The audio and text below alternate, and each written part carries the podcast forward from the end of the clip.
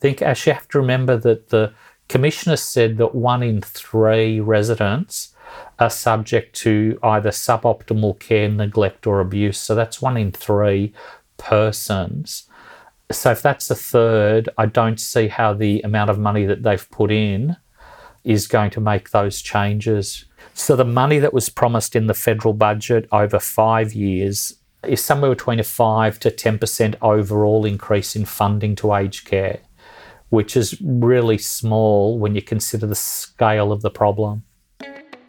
Silver Adventures is a content and technology company dedicated to improving the lives of older adults through immersive virtual reality experiences. And this podcast is our opportunity to hear from industry experts, thought leaders, and passionate individuals to share with you their knowledge, expertise, and experiences. Welcome to the Aged Care Enrichment Podcast.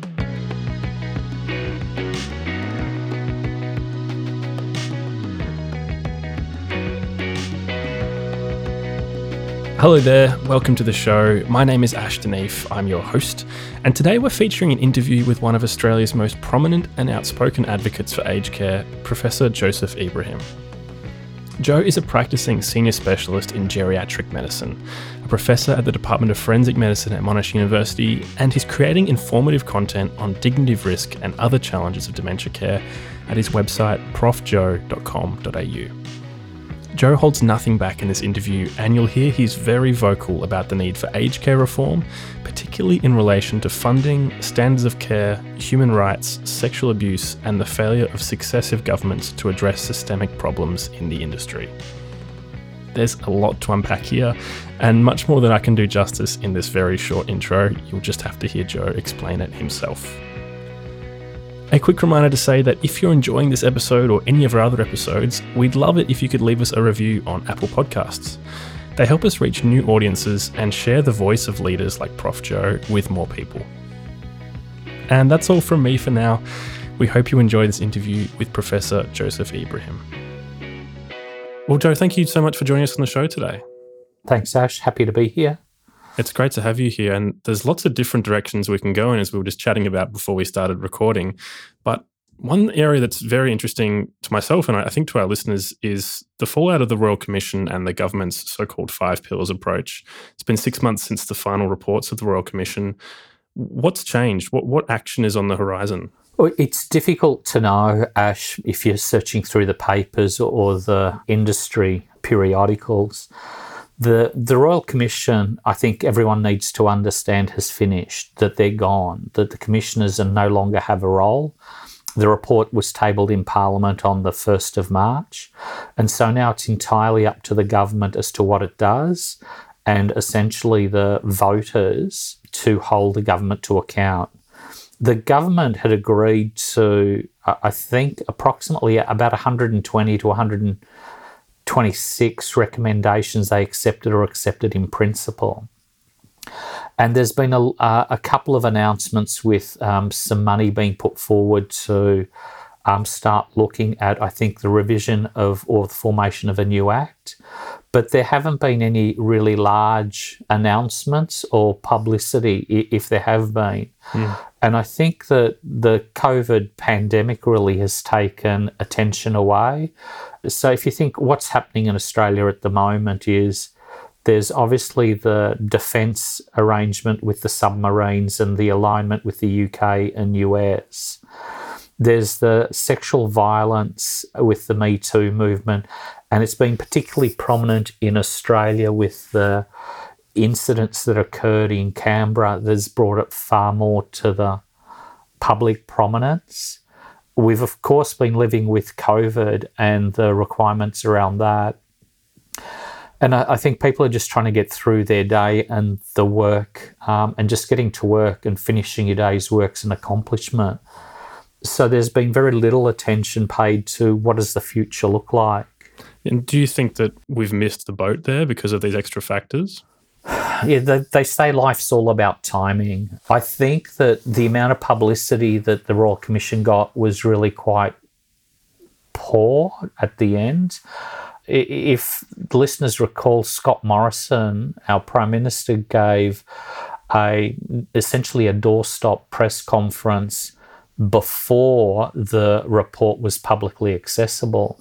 So I was listening to him and frantically trying to find the the public the report on the website, mm. and there was just no way to read that report and then to ask the questions that we wanted, and there's not been a sit down media interview with the prime minister or the ministers about the details of the royal commission.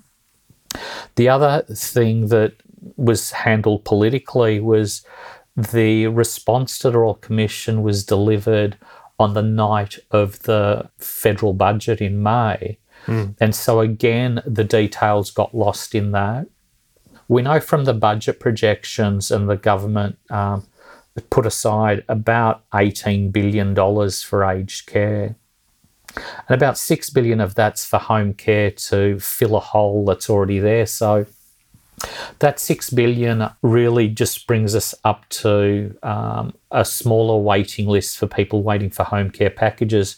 Doesn't actually improve the quality of the service, just improves access, mm-hmm. which is important. The other remaining money has been promised over essentially five years. And as I've said before, that we'll probably have had two elections in that time another five budgets, and depending on what's happening, that money may or may not come through. Most of that money's promised, I think, in the fourth and fifth years of the planning cycle, when there's clearly a desperate need now to rectify problems that are in the sector. I think, Ash, you have to remember that the Commissioner said that one in three residents are subject to either suboptimal care, neglect, or abuse. So that's one in three mm. persons. So if that's a third, I don't see how the amount of money that they've put in is going to make those changes. And again, without boring the listeners, that the average budget in terms of aged care spending from the government is somewhere between 12 to 14 billion each year. For the whole aged care sector, it's up around the 20, 25 billion, depending on how you count. So the money that was promised in the federal budget over five years is somewhere between a 5 to 10% overall increase in funding to aged care, hmm. which is really small when you consider the scale of the problem. Yeah, and, and not to mention the situations you've just described there where it sounds like more or less they're kicking the problem down the road and hoping they don't have to deal with it. Yeah, and we've seen that before. And again, the, the Royal Commission, I think, commented on essentially 20 inquiries in 20 years. And I think the total is 35 inquiries over the last 40 years in aged care. Mm. And I think that's worth reflecting on. It's easy to want to slate the blame home directly to the people in power now, but the pattern of behaviour if you look at those 40 inquiries, um, or th- sorry, 35 inquiries over 40 years, is there are different people, different political parties, different groups involved at each time.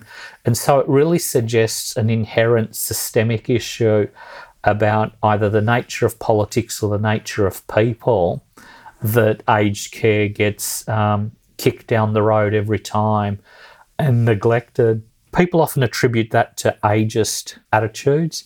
That may be one contributor. The other obvious contributor is there's really no votes in aged care. People, residents in aged care often don't vote. Hmm. And most of the population thinks that we're going to remain well and healthy and won't ever need aged care. And so we, we are not concerned about it in the same way that we're concerned about health care. And, and that's an interesting contrast because everyone can see themselves either breaking a leg or hurting themselves on a holiday. But you don't experience being 90 for a day, go to aged care, and then you're back to being 40 again. And I think that's one of the issues is you can't experience being old till you get old, mm. but you can experience getting sick and getting back to health at any age. And so the importance of a good healthcare system is obvious to the to everyone but the benefits of good aged care system is really only obvious to the people that are using it at the time. And again, if you look at proportions and for people who are good with numbers, Australia's population is around 25 million. there's 200,000 people living in residential aged care, mm. and there's 1 million people accessing home based care. And so, as a fraction, that's a fraction of the total population. So, if you want to think about it as one in every 25 people is connected to aged care in some way or shape, mm-hmm. which isn't very big to, to get anything done. Yeah. To translate some of those numbers into practical terms for somebody who might be working in aged care, over the next three, four, five years, what changes do you expect that somebody working with the industry will see? The beauty of forecasting is that you can speak with confidence about the future until people replay it for you in five years' time, and then an expert looks like a fool. I think you can project, and I think what futurists do is sort of say, give me the conditions. In five years' time, do you believe we're still going to have residential aged care, or do you think there'll be an abolition movement to say aged care and residential aged care shouldn't exist hmm. and should be incorporated into society? will aged care be funded in the same way? And so once you start placing conditions on it, you can start to project what it might look like.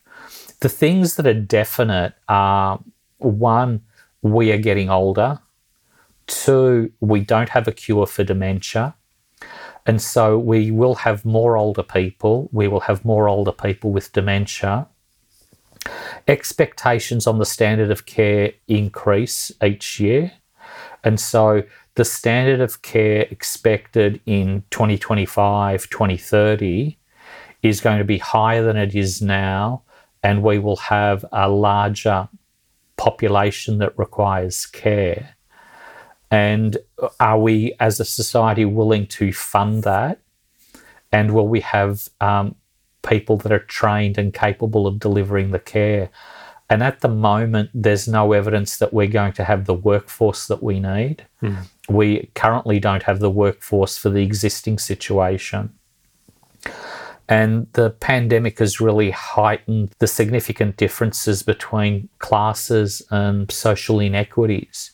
So I think that if I'm predicting the future in terms of a skeptical approach, I think it's just going to be much tougher. There's going to be bigger gaps between what we could provide and what is being provided. And the need for advocacy and fighting for your rights is going to have to be far more preeminent you won't be able to take a relaxed attitude thinking that um, everything is taken care of. Mm. You'll need to be advocating far more. Um, the sort of the Pollyanna view is that the Royal Commission will lead our government and society to better understand the funding model needed that will go through either some sort of insurance scheme or levy to increase funding to aged care and that it'll be of a similar standard and monitored in the same way that healthcare is, and so we can trust it. You know, where, where does the truth lie? Is I guess dependent on how you see the world. For me, I think that we're going to go through a phase of greater social inequities until the current generation of 20, you know, 15 to 25 year olds mature and are in a position of power. And if they hold true to the views that they share now, then we start to see things around social justice, social equity, um, and looking after vulnerable populations really, what is it, around the 2040 mark. Mm. So I need another 20 years for those 15 year olds to get to 35 and the 25 year olds to be 45 and in positions of influence. I think that's where you might see generational change. Clearly, the, the junior staff that I work with are far more socially aware and motivated than certainly in my time.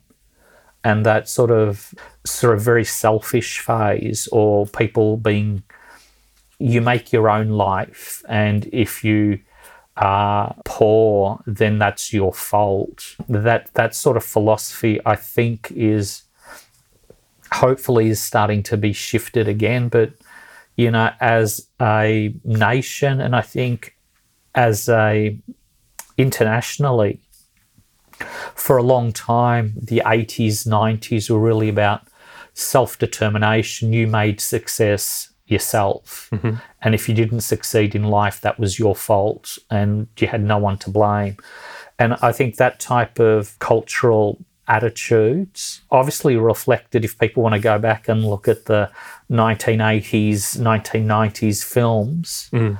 You, will see a lot of that notion and the Wall Street films saying greed is good and mm-hmm. the excesses are there. An interesting commentary is whether, and it's worth asking, is do you think that we should have billionaires? Should there be billionaires in the world? Mm. And why should someone need a thousand million dollars? And how is it that they can accrue that? And at whose cost is it?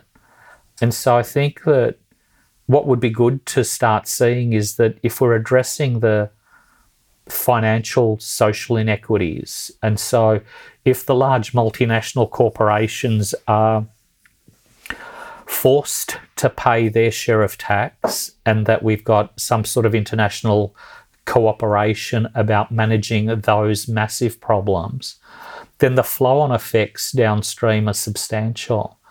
So if you want to sit back and admire Bezos or Elon Musk for being able to build rocket ships, questions are if we had some of the money that was owed in tax from those different large multinational groups, what is the flow on effect in Australia? And so if we had a greater amount in our budget, then we could spend more on the vulnerable groups. The, the world is interconnected COVID shows the degree of interconnection like never before. And I, I, think that some of the issues that we think are remote to us, that have nothing to do with us, actually really do. Hmm. You know, Google, Apple, and, and all those other companies who make billions of dollars. And you've seen, I guess, from the Panama Papers and the others about how rich people keep their money and don't pay their taxes has a flow on effect to everyone. And so dealing with economic inequity is one step towards um, solving some of the social inequities. Mm. Well, it sounds like we're, we're talking about a broader cultural shift here. And the advantage that a younger generation would have is that they're already starting to think about these things that may not have been in the minds of, of people in, in my generation or of your generation. Yeah, sorry, I, I, forgot. I've gone right off um, aged care, but just to show that the the connections are there. And one of the things that I think that the Royal Commission didn't do well um, is there was no plain language statement from the Royal Commission. I think to the general public. Mm. There was no plain language statement to residents in aged care explaining the work of the Royal Commission. And the Royal Commission, I think, didn't provide the context for the failure of the system. Part of that, I think, was related perhaps to their terms of reference. Part of it is that the fundamental reason the aged care system is not working is there's a failure within government and government departments because they're really the only constant and they are accountable for the system. And so Normally, when a organization fails, heads roll, rightly or wrongly, you know, and who was in charge of aged care mm. and who was in charge of aged care over the last 20 years what I would have liked to have seen is that the I can't even remember how many, maybe the ten or even twelve aged care ministers over the last twenty years. Mm-hmm. I would have loved to have seen them called to give evidence to the Royal Commission and the various heads of department to explain their strategy and what was being done over the last 20 years and what wasn't workable. This episode is sponsored by Ending Loneliness Together. I just felt a sadness inside. I've never spoken to anyone about feeling lonely. I've never spoken to my, my family. I think I always try to show I'm well, especially to the kids. They'd never imagine that I felt lonely. Over 5 million Australians are lonely. While we all feel lonely from time to time, longer periods of loneliness are damaging to our health and well-being Ending Loneliness Together is a national Australian charity with the vision to halve chronic loneliness by 2030. We all have a role to play in ending loneliness. Consider making a donation, becoming a member, or sharing your story with others. Go to www.endingloneliness.com.au for more information. There's an interesting moment in the Q&A discussion that you were part of where there's a back and forth between you and, and Mike Baird, the former Premier of New South Wales, now CEO of Hammond Care, where he's repeating that the responsibility lies with the providers to lead change. And you're saying the opposite now that this is a government problem fundamentally. Look at it this way that the government sets the rules of engagement by writing the act. Mm. The government establishes the regulator, what power the regulator has, what funding the regulator has, and what sanctions the regulator can apply. The government gives money to the provider as a taxpayer, I want to know where the money is going and that the provider should be held accountable. The provider um, is a business owner, not an aged care, so they're not a carer, they're a business operator. What is it that they need to deliver? And the diversity of providers generates different motivations. And the person that receives the care is the one that's left out of the equation in reality, the driver of change should be the residents and their families. They ought to be the ones that are saying, this is what we want, this is what we need, this is not what's being delivered, and this is how we want it. And then for the provider to work out how do you run an organization that delivers the care that's wanted, and then to kick back to the government about what's actually needed. The provider, you have to remember there's over 800 separate providers running 2,700 homes. So you've got a diversity of providers.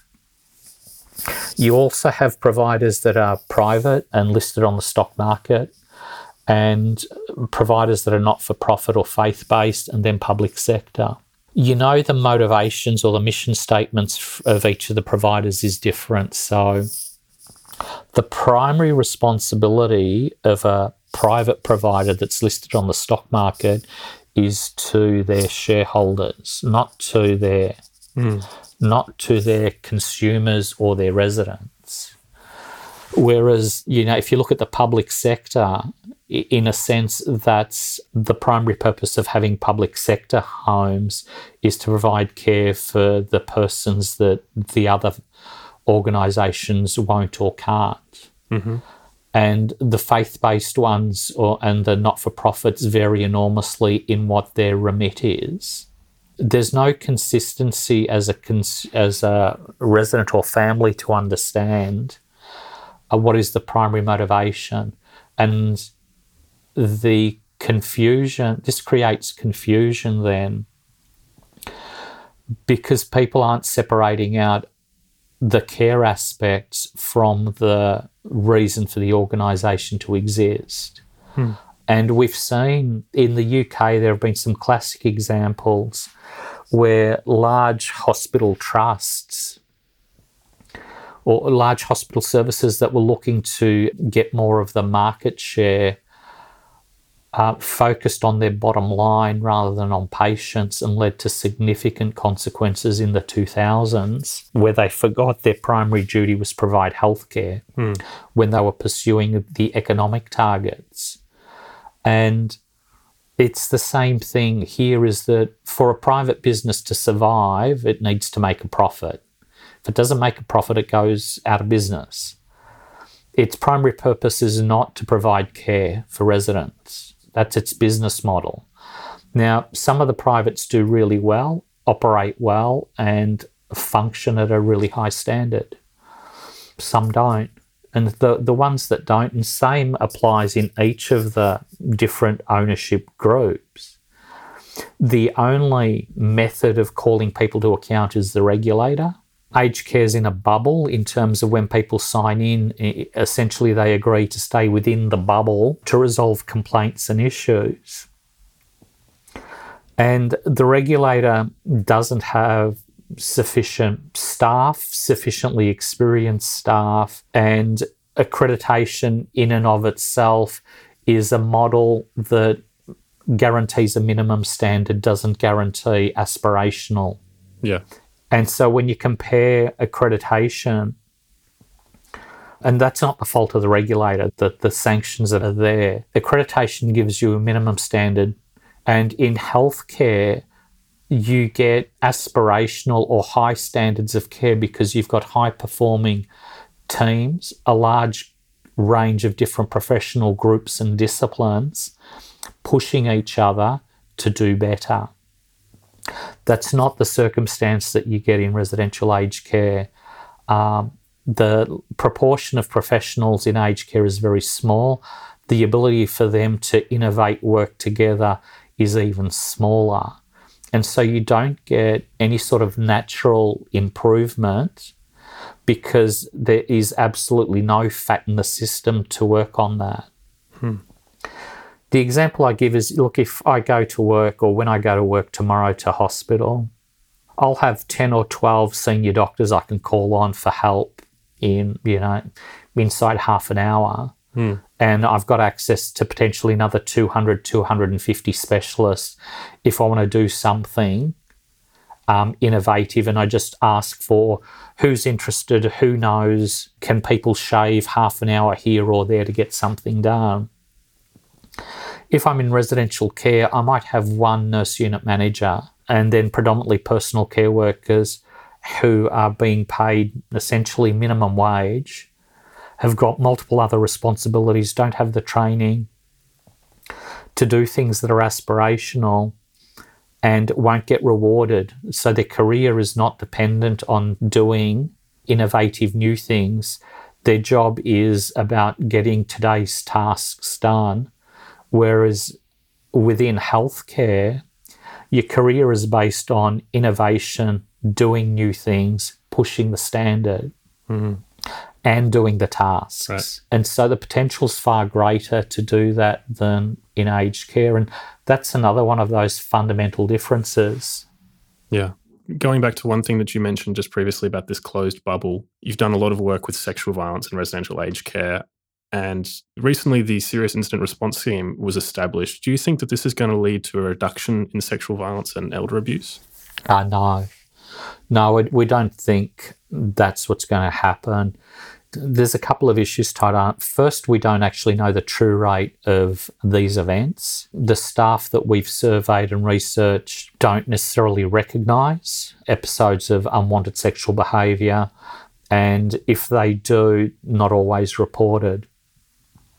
The Serious Incident Response Scheme is intended to help with post incident response. So it's not really about prevention. And what you want is a system of prevention as well as a response. The scheme does not support providers in responding better. Hmm. It, it sets some guidance about how to report incidents and asks for care plans. This is a situation where providers are being asked more questions, which is good, but they're not resourced to deliver the answer that is helpful, and they're not resourced with the expertise to manage the incidents.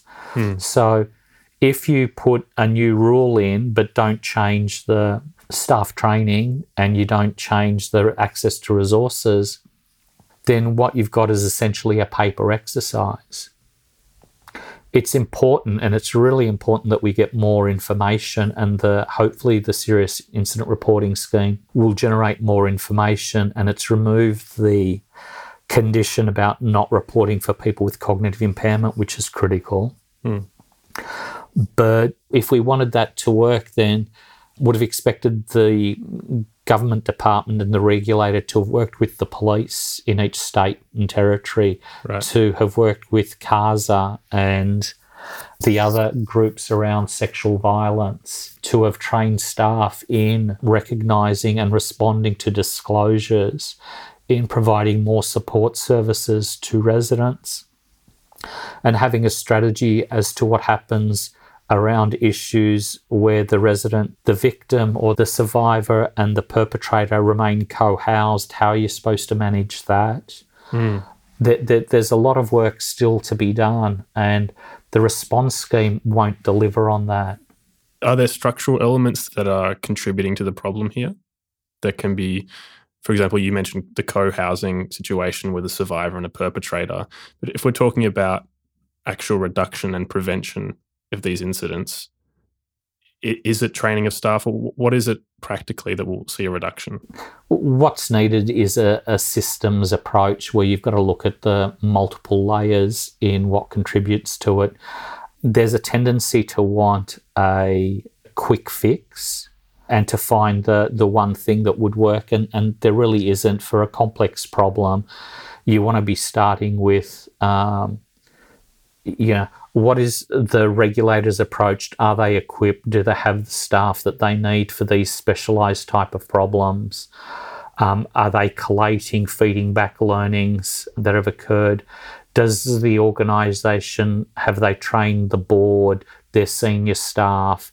Have they trained their care staff? Are the residents and families aware of the issues and how they'd respond? Do we have the relationships and the contacts with medical specialists, psychologists, social workers, counsellors that can step in and help with that? So all of that really needs a it's a whole of system approach rather than one specific thing.